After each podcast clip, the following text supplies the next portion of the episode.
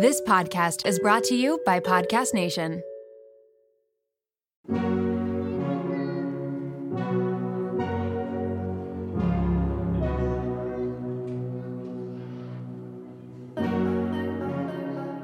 Welcome to Raw Beauty Talks. I'm your host, Erin Treloar. Ready to peer behind the highlight reel and all those polished pictures of the world's biggest influencers and wellness experts? We're going to uncover what beauty, health, and wellness truly means in today's world. As someone who really struggled with disordered eating and negative body image, I became a health coach because I'm passionate about redefining health and wellness so that it's less about the weight on the scale and more about how we feel. Let's pull back the curtain for some raw beauty talks.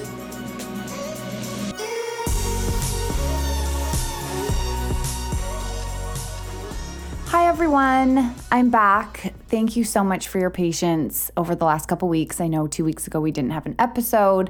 Last week we had the pleasure of having Michelle Cambolis take over. We've never had a takeover show. I don't know. I think maybe I should do it every once in a while. I have just needed a second to let my mental health recalibrate, to be honest. I am not going to share too much right now. But yeah, I just needed to push pause. And I'm always talking about how important it is to take rest when we need it, to give ourselves space for recovery, to take it slow, to say no, and that it's okay sometimes if we let people down when it comes to our health and wellness. So that was me practicing what I preach. And we're going to just do our best here over the next few weeks as everything in my brain continues to stabilize. I've just had really severe anxiety, panic attacks coming back. And if you've been listening to the show for a long time, you know this is something I struggle with on and off.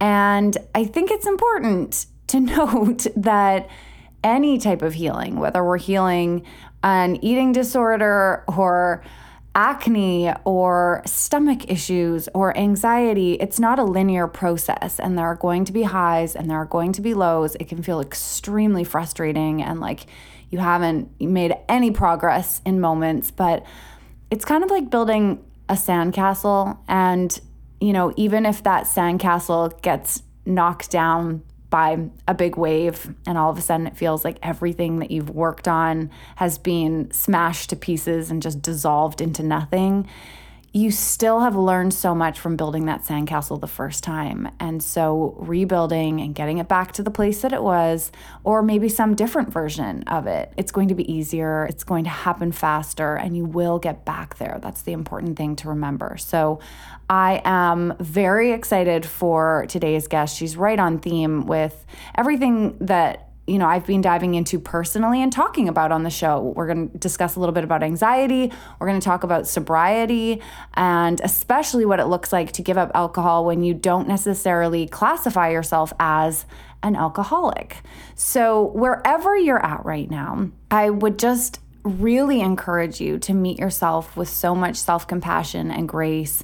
If you're having, you know, a really good moment in life, if you're in a good season, celebrate it, let yourself sink into that, share it with others, really be there. And if it's feeling like a bit more of a struggle, even a hard day or a hard week or a hard few months, that is actually part of life too. And there's so much learning and growth that happens in those moments. If we can try to find some sense of acceptance for what is as we move through, it can also help relieve some of the suffering just in and of itself, not wanting to be somewhere other than where we are. That doesn't mean that we're not working towards feeling better, but it just means that we can also breathe deeply knowing that this too shall pass. So, without further ado, I'd love to invite today's guest to join the show.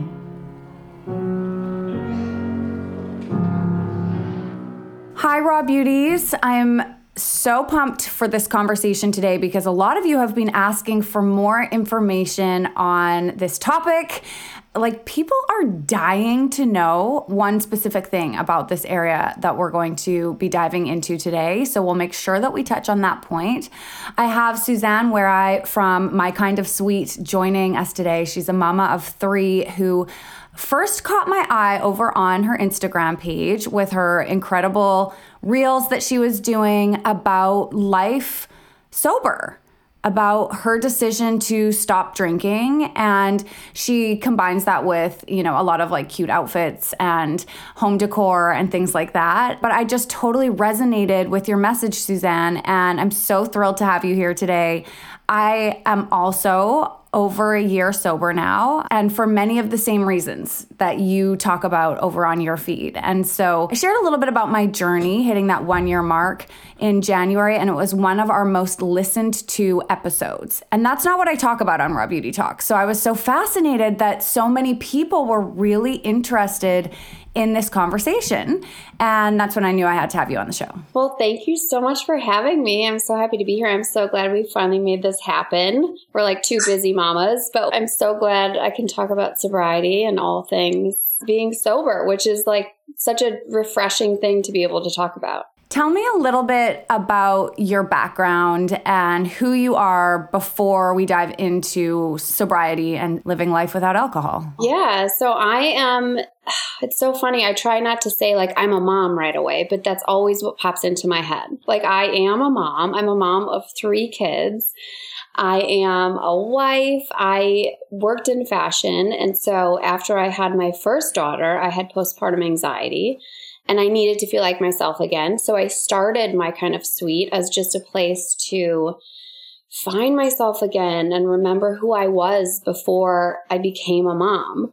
And that was just me sharing outfits and just really sharing about motherhood. And I was just trying to navigate through all of it. And it was so hard and confusing. And I hated parts of it and loved parts of it. And I was just searching for an outlet.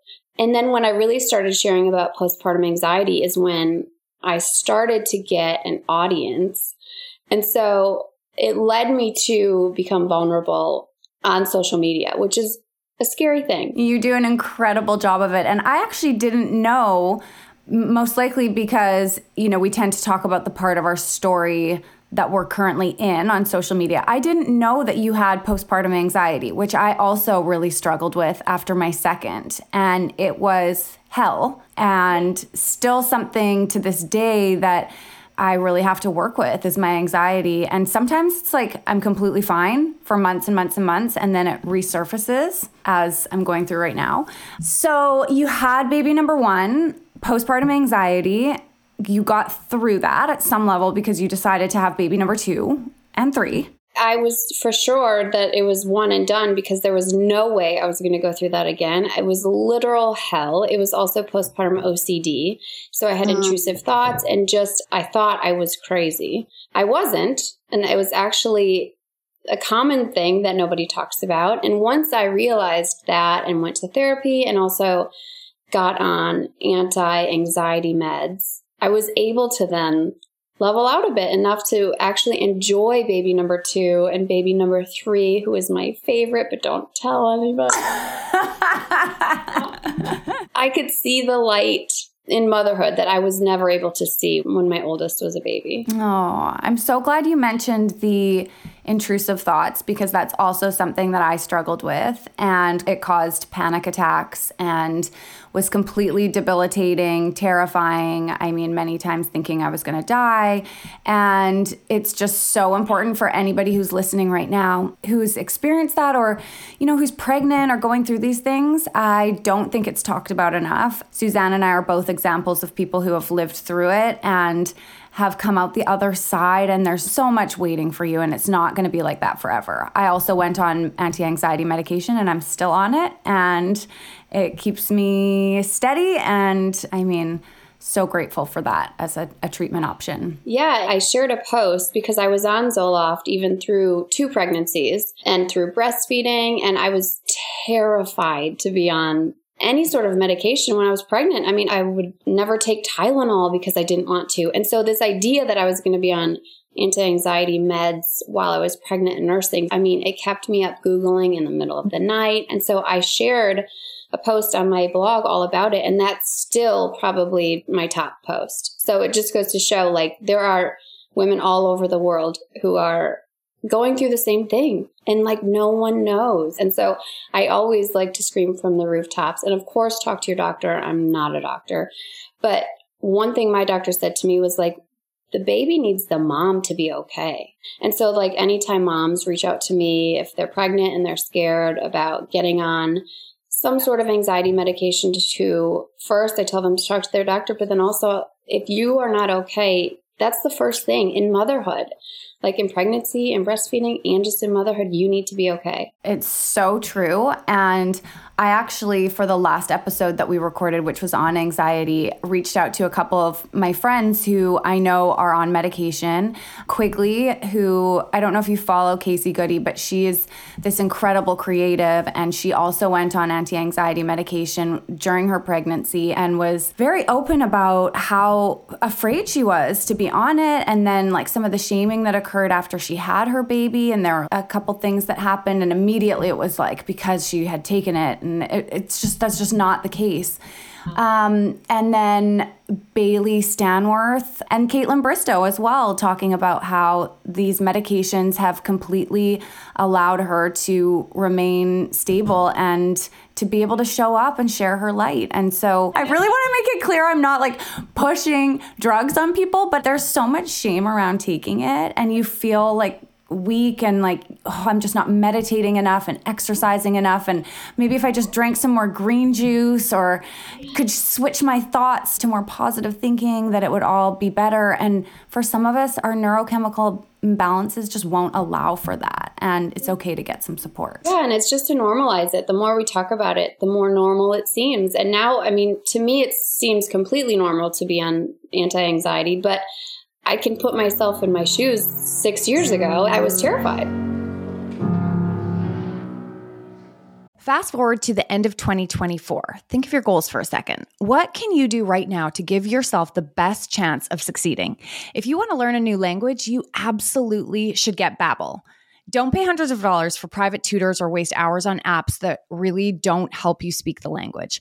Babbel's quick 10-minute lessons are handcrafted by over 200 language experts to help you start speaking a new language in as little as 3 weeks. Babbel's designed by real people for real conversation, and Babbel's tips and tools are approachable, accessible, rooted in real-life situations, and delivered with conversation-based teachings so you're ready to practice what you learned in the real world.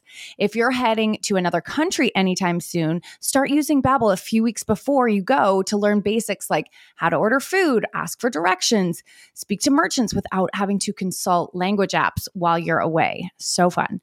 Here's a special limited time deal for our listeners. Right now, get 55% off your Babbel subscription, but only for our listeners at babbel.com slash raw beauty talks.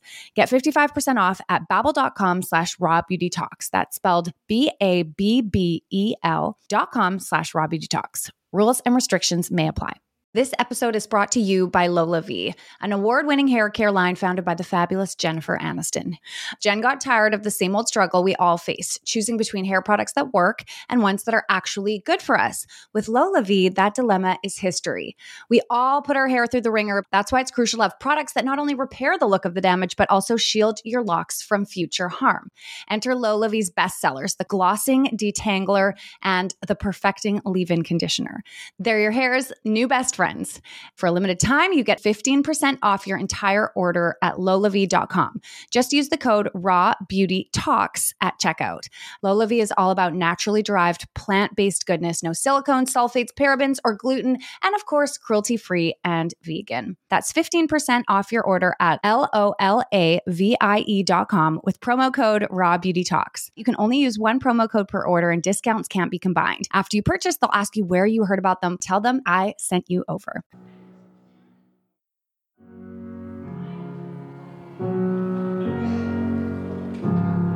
Okay, this is an interesting segue into your decision to stop drinking. Tell me about why you decided to stop drinking and what that process looked like for you. Yeah, so it's funny because this is probably the question I get most often. And I call it, and I think I got it from This Naked Mind, Annie Grace. It's called spontaneous sobriety. And so mm. I wasn't thinking about getting sober. I wasn't kind of planning on it. I wasn't struggling with sobriety. I wasn't, you know, falling off the wagon or anything like that. I have had a troubled relationship with alcohol in my 20s I was the party girl. I loved to be the party girl. I mean, it was fun and it served its purpose when it did. Going into my 30s and now I'm 41, I realized that alcohol made me a lot of promises and never kept them. And not mm-hmm. only did it never keep them, but it made me not keep my promises to myself. And I think that's probably the worst feeling I could have is not being able to count on myself. Tell me a little bit about what that looks like. What do you mean when you say that you weren't able to keep promises to yourself? As soon as I had kids, I knew that drinking had to change. It could no longer be I was going out to clubs. I haven't been to a nightclub in like 15 years. So it would change, but it still had the effect that it let down my guard and when I say let down my guard, I don't mean in a good way. I mean it caused me to act in a way that I wouldn't act if I wasn't drinking. That just wasn't true to my character and who I was. I would say things that I normally wouldn't say. I would share things that I normally wouldn't share in an effort to connect or to make new friends. You know, you wanted like connect to new mom friends and fast forward the friendship and belong to the mom group. And so I think I kind of thought that that was the way to do it. I would always end up waking up even if it was like two glasses of wine, three glasses of wine, I would end up waking up not feeling, I would feel shame, which is a familiar feeling for me. I would wake up feeling like, God, why did I say that? Like, I would never, that's not who I am. And so that kind of disconnect of who I am yes. and then who I am after like two glasses of wine, three glasses of wine, a bottle of wine, I got really, really worn out of that. And then when I decided I was done, it was after my last hangover, which was brutal. And I just told my husband, I'm done. And as the words were coming out of my mouth, I thought, holy shit, what does that even mean? Like, did you know, like, I'm done for a month or I'm done forever? I didn't want to qualify it because I had done that before. I had qualified it before, and then that would dissolve when my hangover did, right? Mm. Then I would be like, well, I mean, it's fine. I'll have a glass of wine. But I was like, what if there's more than this? Like, I don't want to feel like this anymore. And so I'm done. And it was just like an inner knowing that I can't even really place. And I think he didn't believe me. He kind of looked at me like, okay. And in my head, I'm thinking, oh my God, I'm, I am done. But then it was all, it was terrifying. It was a spiral of what does that even mean? Well, what now? I, I had no answers. Literally, the only answer I had was, do I want to feel like this ever again? And that answer was crystal clear. It was a no. And you talk frequently about the fact that you were not somebody who was drinking every day. You weren't somebody who was craving alcohol in the morning. You could go for a couple weeks without having a drink. You do not identify with the word alcoholic. In some ways, like it was a scary transition, but it wasn't like you had a physical dependency on alcohol. So the struggle becomes this is just the norm in our society. This is what we do with our girlfriends. This is how we celebrate. This is what we do at the end of a long day. This is our go to coping mechanism when stress is high or anxiety is high.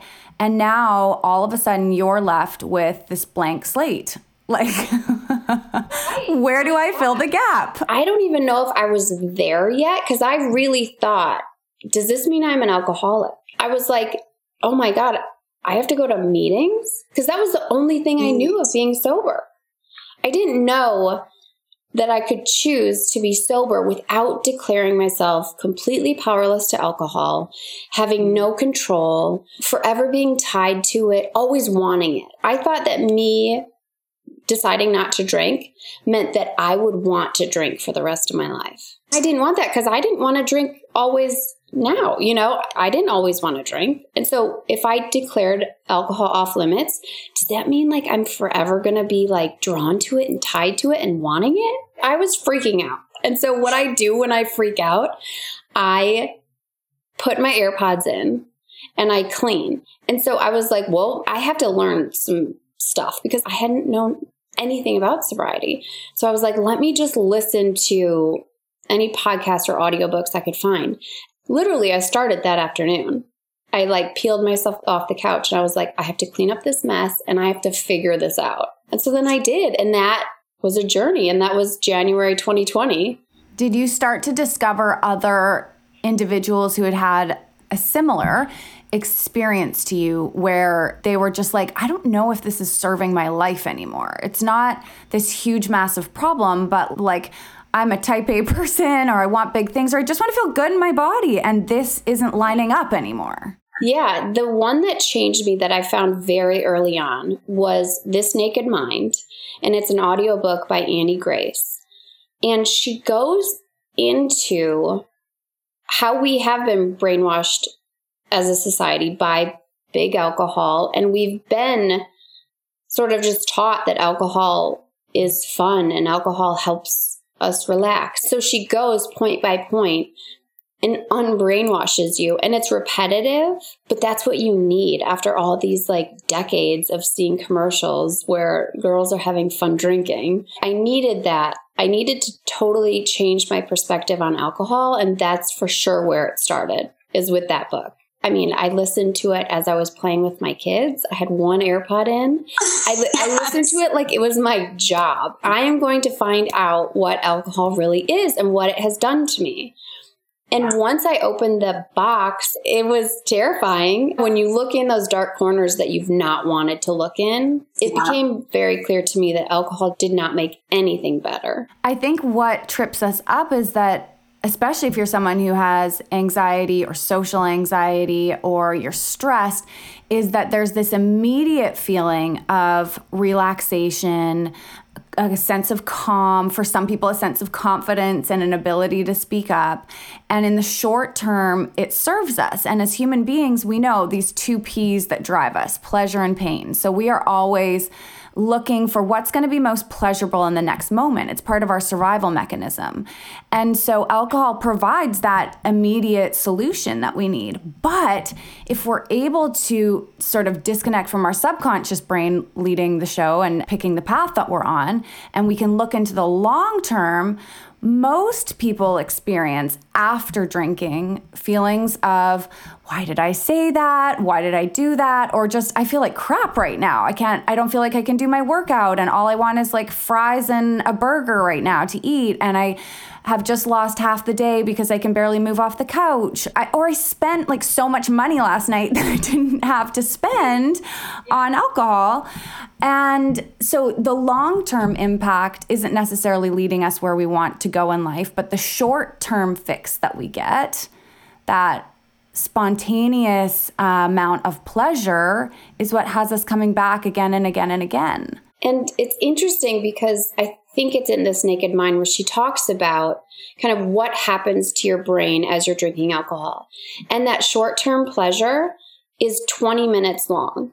So you know, it's the first 20 minutes of alcohol where you get a lot of dopamine and the stuff it does to your brain that makes you feel warm and fuzzy and nice. From then on, your body's always trying to reach homeostasis. And so it's trying to get you back. Somehow, I mean, I don't have the scientific things, but she does in that book.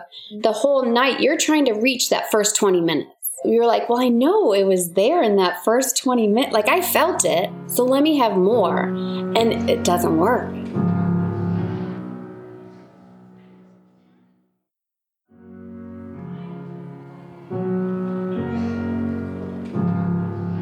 Also remember a post you did that was like this aha moment that you had when you realized that alcohol is primarily made of ethanol, which is used in car engines. And that for me was, you know, as somebody who's mindful about what I'm putting in my body. And all of you know who listen to this episode, I still eat donuts and chips and like all of that stuff and have a very balanced, intuitive way of eating. But I'm also like getting greens in my body. And I would never take a bottle of ethanol and put that into my body, especially as someone who struggles with anxiety and these neurochemical imbalances, like that just doesn't make any sense.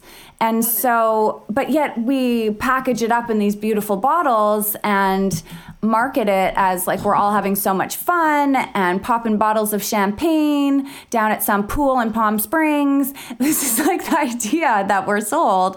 And yet, the reality is that many of us are like more anxious, more depressed, more broke, less glow, less vibrancy, less connected to our authentic self, and sometimes not even being able to remember the evening that we had with the people that we love. Yeah, and that's by design too. You know, the pretty wine bottles and the mommy wine culture is not that's that's not an accident. We're being marketed to because big alcohol's like first target audience is dying off. Men are dying of liver disease and like they needed to expand their market. And so like obviously moms at home grocery shop they make the you know the grocery list they're the ones who can buy the wine and like that's not an accident that moms are now being targeted also moms are fucking stressed in 2022 moms have so many roles to play, just stretch to the limit. And this idea of pour yourself a glass of wine at the end of the day and just take the edge off, it's a vulnerable market. And almost all of my friends drink. And I am always the first to say, like, I really want people to feel that they can do what they do and this isn't a judgment against people who drink like we're all being marketed to and this is something that I did for years and years and I still personally don't know if I can't say that I'll never drink again. That's not where I'm at but I know for right now with my health and wellness and my goals that it just doesn't fit in at all. And the longer I've been without it just I don't even really think about it anymore. Like there's so many alternatives and I almost feel more anxious thinking about going back to drinking cuz I'm like, "Oh, I've gained so much by not drinking that it feels hard to kind of even imagine that." Yeah, and I get it that that might be in some people. Like, you know, you think, "Okay, well, let me try it again." And that might be just a part of it. It's not this whole thing of like you're forever tied to it. You fall off the wagon, then you've got to crawl your way back. I mean, for some people who are physically dependent or addicted, like that's a different story, but this is a yes. whole other situation. And for moms, and I get some heat about this on social media about judging moms who drink. And I always want to be careful because I don't judge moms who drink. I was a mom who drank. I don't judge moms who drink at all. Like I judge the big alcohol who targets moms and tricks them into drinking. I think moms now more than ever need support, need a way to relax, to disconnect, to connect, to belong. And my message is just saying like, this is a trick. They've been tricking us. What you think is helping you relax is doing the opposite. And so just giving other solutions and other ways to connect and belong. What have you noticed the most since you stopped drinking? You're almost two years sober now. How has your life changed? It's so funny because the talking about the anxiety, I actually just realized this maybe like three weeks ago. I don't have much anxiety anymore. And I'm actually coming I'm starting to come off of my meds slowly. That is probably the number one. And I think it's probably taken this long just for me to realize like, wait, I don't have this overwhelming sense of dread kind of hanging over me. That could be because I sleep way better. I just don't have that like racing heart morning after thing that alcohol always gave me. So I'd say less anxiety and then also really just being able to trust myself. That mm. has been, I think, the greatest gift that I could give to myself. You know, I think about me as a little girl a lot. I grew up with a dad who drank too much and then decided to stop. And so part of why I did this was for her to take care of her and to comfort her and to be able to trust that I will always be there for myself no matter what. Like that that's really big. That's huge. You had a big year. I don't know if it was last year or the year before, but you lost two very special people in your life and you navigated that completely sober without alcohol.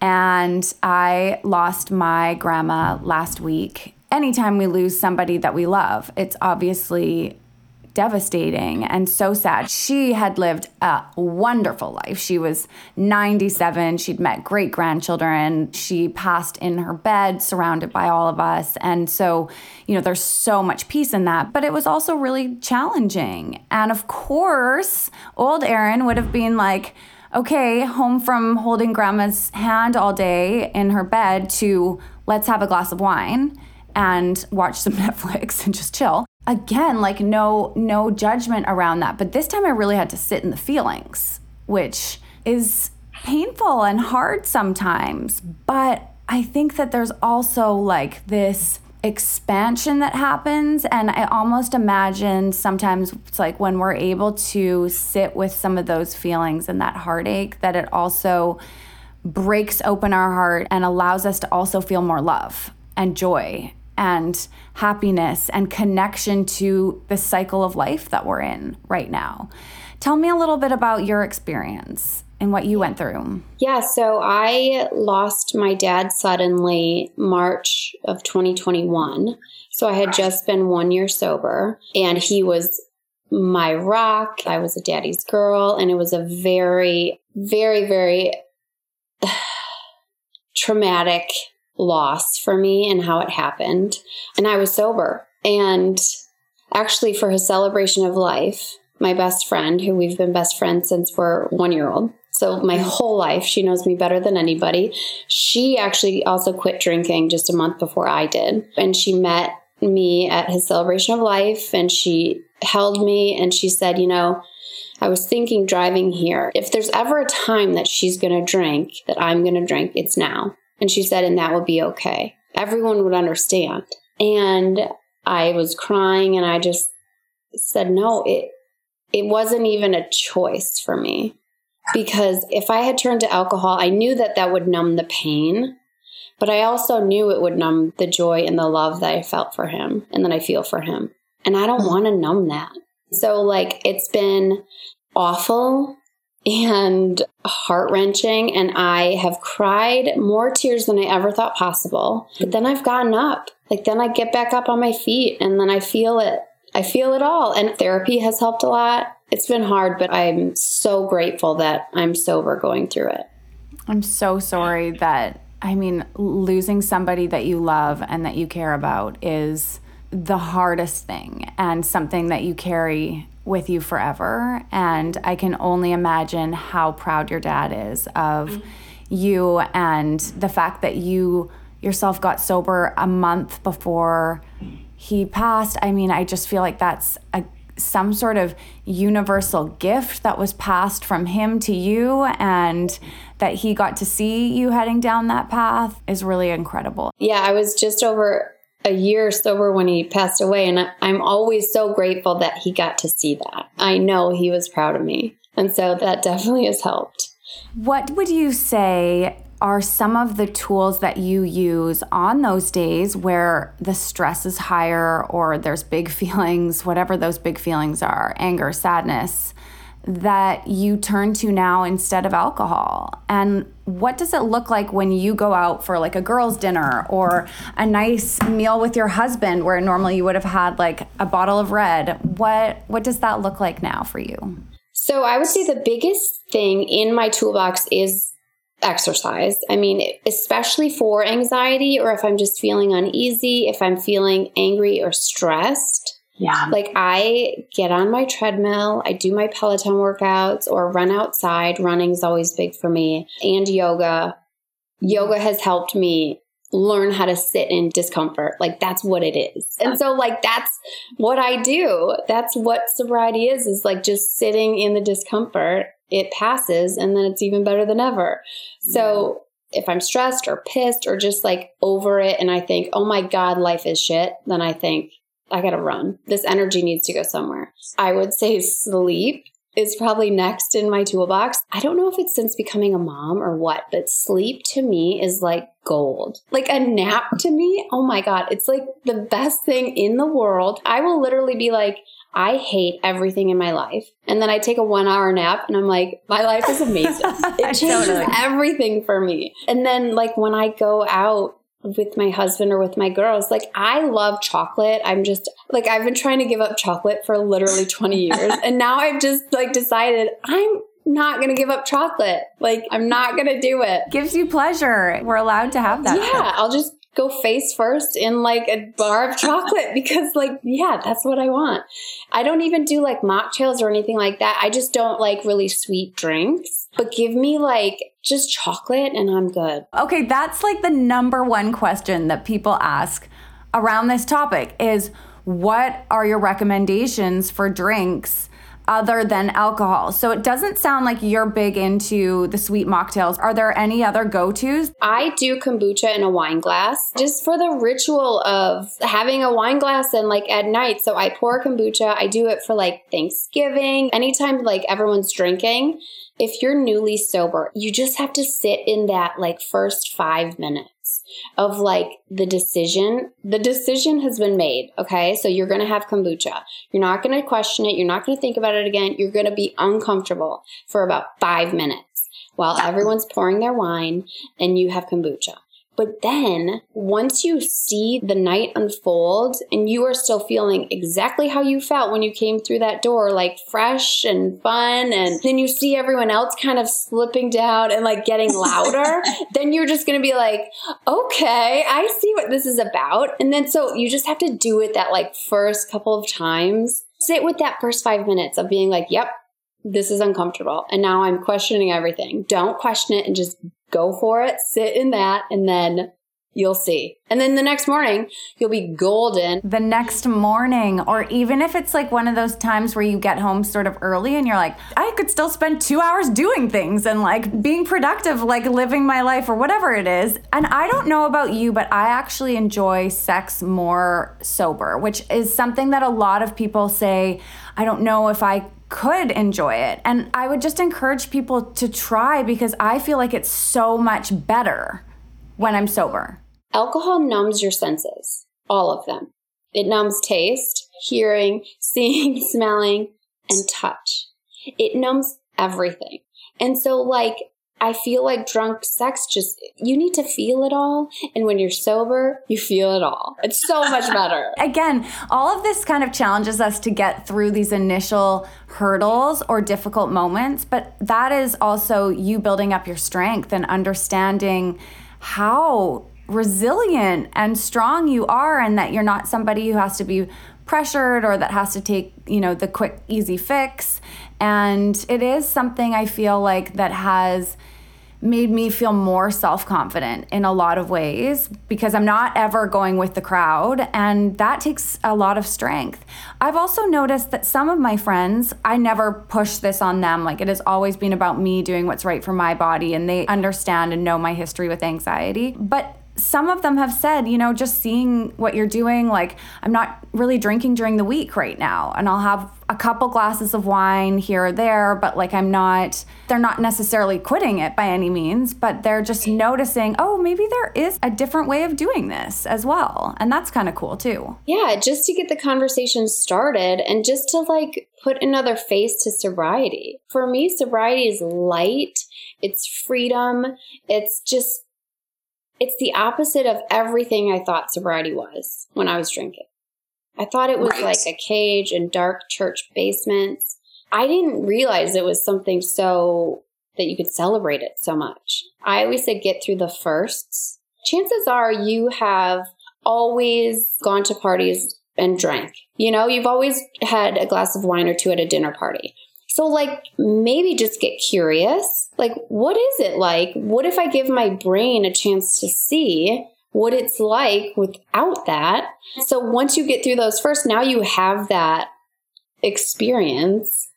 It's kind of like movie and a popcorn. Like, every time you go to a movie, you want a popcorn. And so then you don't even think about it. It's just movie and a popcorn. Well, what if you divorce the two and just give yourself a chance to see what it's like without it? Yep. So the firsts that I'm thinking of that I went through would be the first dinner out with friends, the mm-hmm. first stressful day of work where I didn't open a bottle of wine, the first vacation for sure, especially when we went with another couple who do drink. And I very much am like, please drink. But what I noticed wasn't like, oh, this is gonna feel hard for me because they're drinking. It was, I feel bad because are we bringing them down by not drinking? Like, are we maybe not as fun? I was really lucky because my husband decided to do it with me. And so it was really nice to have that support system. But those kinds of thoughts trickled in of like, oh, are we bringing this down? Are we not as fun anymore? La la la la la. And then you realize nobody really cares as long as you are letting them do what they want to do. And I am always somebody who I love drinking out of wine glasses. So, like most nights at dinner, I have bubbly water in a wine glass with a lime. And it's really about the ritual of having something special and just different. I feel like I have about five special cups in my life that I use for different things. Like I've got my green juice in here, I've got my coffee mug here, I've got my sparkling wine glass. So, getting through that was actually really paramount for me in my whole life, I realized, oh, I've got this voice that's always worried about how I'm impacting the way that other people feel. Like, oh, I should drink to make them feel better. Oh, I should say this to make them feel better. And so it was an opportunity to reflect like, in what ways am I sabotaging my own health and well being just to make other people comfortable? With what I'm doing. I'm 37. I don't want to do that anymore. Exactly. And the idea that alcohol makes like me more fun. I mean, I have a whole lifetime of experiences to tell you that's not true. and I, I think that with my girlfriends, my husband doesn't drink much. He'll like have a beer on the golf course. But once they kind of saw, oh, wait, Suze is still Suze. Like she's she's still fun. My friends tell me often that sometimes with the stuff that they say, I don't want to call myself a ditz, but I'll just say things. And they're like, they, they often say when they're drinking that they wonder if I'm drunk as well.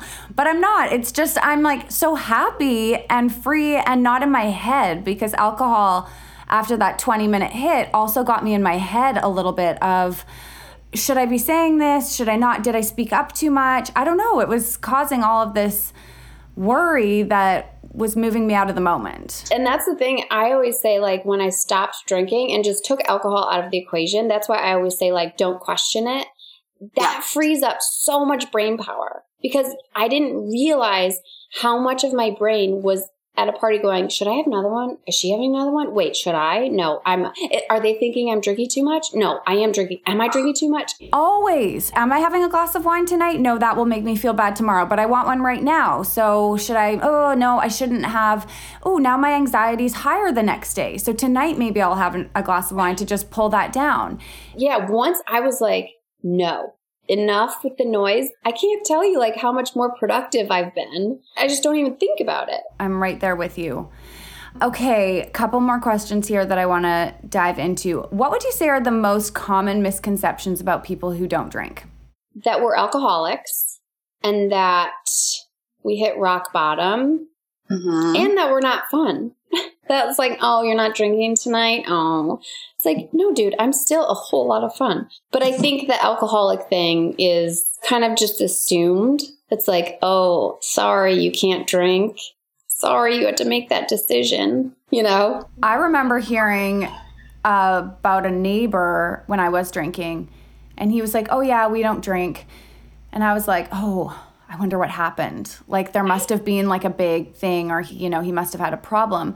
What was interesting is when I went and hosted an event in LA and we did it in Malibu and it was a kind of crowd of creatives and performers and business women in the Los Angeles area and I come down from Vancouver, BC and I'm like so nervous to be hosting this dinner was like i'm absolutely going to be drinking the whole time. Nobody else at the table was really drinking. And i was like what is going on? This is so weird.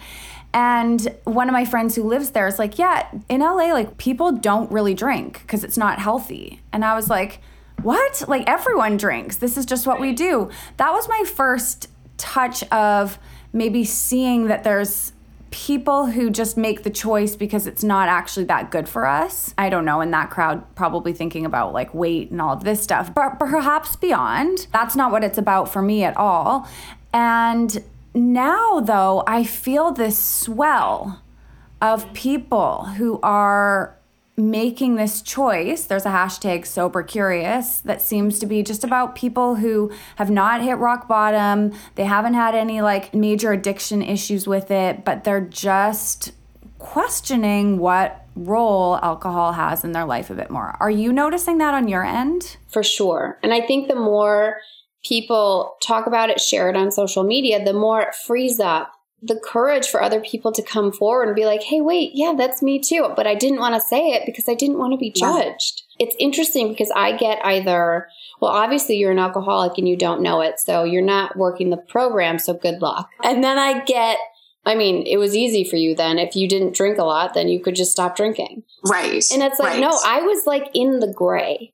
I was yeah. in the gray where I have blacked out many times, but I've also been able to drink one glass of wine and go months without thinking about a drink. And so like there is an in between and you can you can still choose not to drink. I think most people live in that in between. So, two last questions for you. If I was to send you to a deserted island and you could bring 3 items of self-care that were going to help hold you afloat on this deserted island, what would you be packing in your bag? Chocolate. What's your favorite kind of chocolate? Like, which chocolate would you be bringing? Oh my God, that's like choosing a favorite kid. I would say, oh my God, probably, I mean, I love a Three Musketeers. Okay, so we've got chocolate. I would say my yoga mat because of the sand. Probably my favorite book. Your favorite book being This Naked Mind or something else? There's so many of them. I would say We Are the Luckiest by Laura McKowen has been such a touchstone for me in sobriety. This Naked Mind is good about like unbrainwashing us, but Laura McKowen kind of adds so much heart to sobriety and there's like such a soul. Like, yeah, I would bring that. Ordering that book tonight. We'll link yeah. to all of these for sure down below in addition to Suzanne's Instagram page and her beautiful blog that touches on all the things that you love, some really important conversation pieces, and it's very thoughtfully done. So definitely head on over to check that out. If you were able to send an email that was going to land in the inbox of every woman in the world, and it was your final message, the last thing that your kiddos would see, that people would receive from you, what would you say? Oh my God. That's what I would say. Oh my God. Shit, I wasn't done yet. yeah. So if I'm sending an email to all the women in the world, I would say you are stronger than you realize. Period. Perfect. I absolutely love it. Thank you so much for sharing a piece of your story and a really important piece that I think will just unlock a lot of thoughts and questions. And that's what this podcast is all about. It's not about saying this way's right or this way's wrong, but it's about understanding what's going to work best for each of our own individual bodies and being brave enough and having the courage to lean into that and knowing you know, life is so beautiful and so sweet and also really hard in moments, but you're never alone in in those challenging moments, whether it's postpartum anxiety or OCD or sobriety or raising kiddos or figuring out your purpose in life. I mean, we've all gone through these things and there's so much waiting for you on the other side. So, Suzanne, where can everybody find you, connect with you, and follow up? So on Instagram, it's my kind of sweet. On TikTok, my kind of sweet, and um, mykindofsweet.com. Thank you so much. It's amazing. Thank you. Thanks for taking the time to listen to this week's episode. Please take a moment to rate, review, or follow on your favorite podcast app and share this episode with someone that you think could benefit. Join the Raw Beauty Talks community at Raw Beauty Talks, and remember, it's your story, your body, your mind, and your journey. So think about what resonates with you and leave the rest behind. I'll see you next week.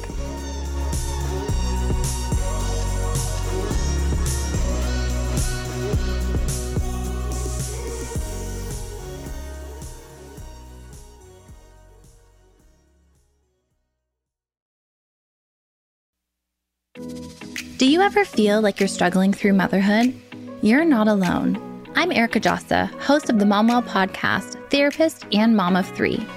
Join me each Wednesday as I sit down with guests, including psychologists, pediatricians, psychiatrists, fertility specialists, lactation consultants, and more, to unravel the myths of motherhood. With expert advice, practical tips, self love, and some coping skills to help you along the way, you can become the mother you want to be. Listen to the Momwell podcast at momwell.com slash listen or on your favorite podcast platform.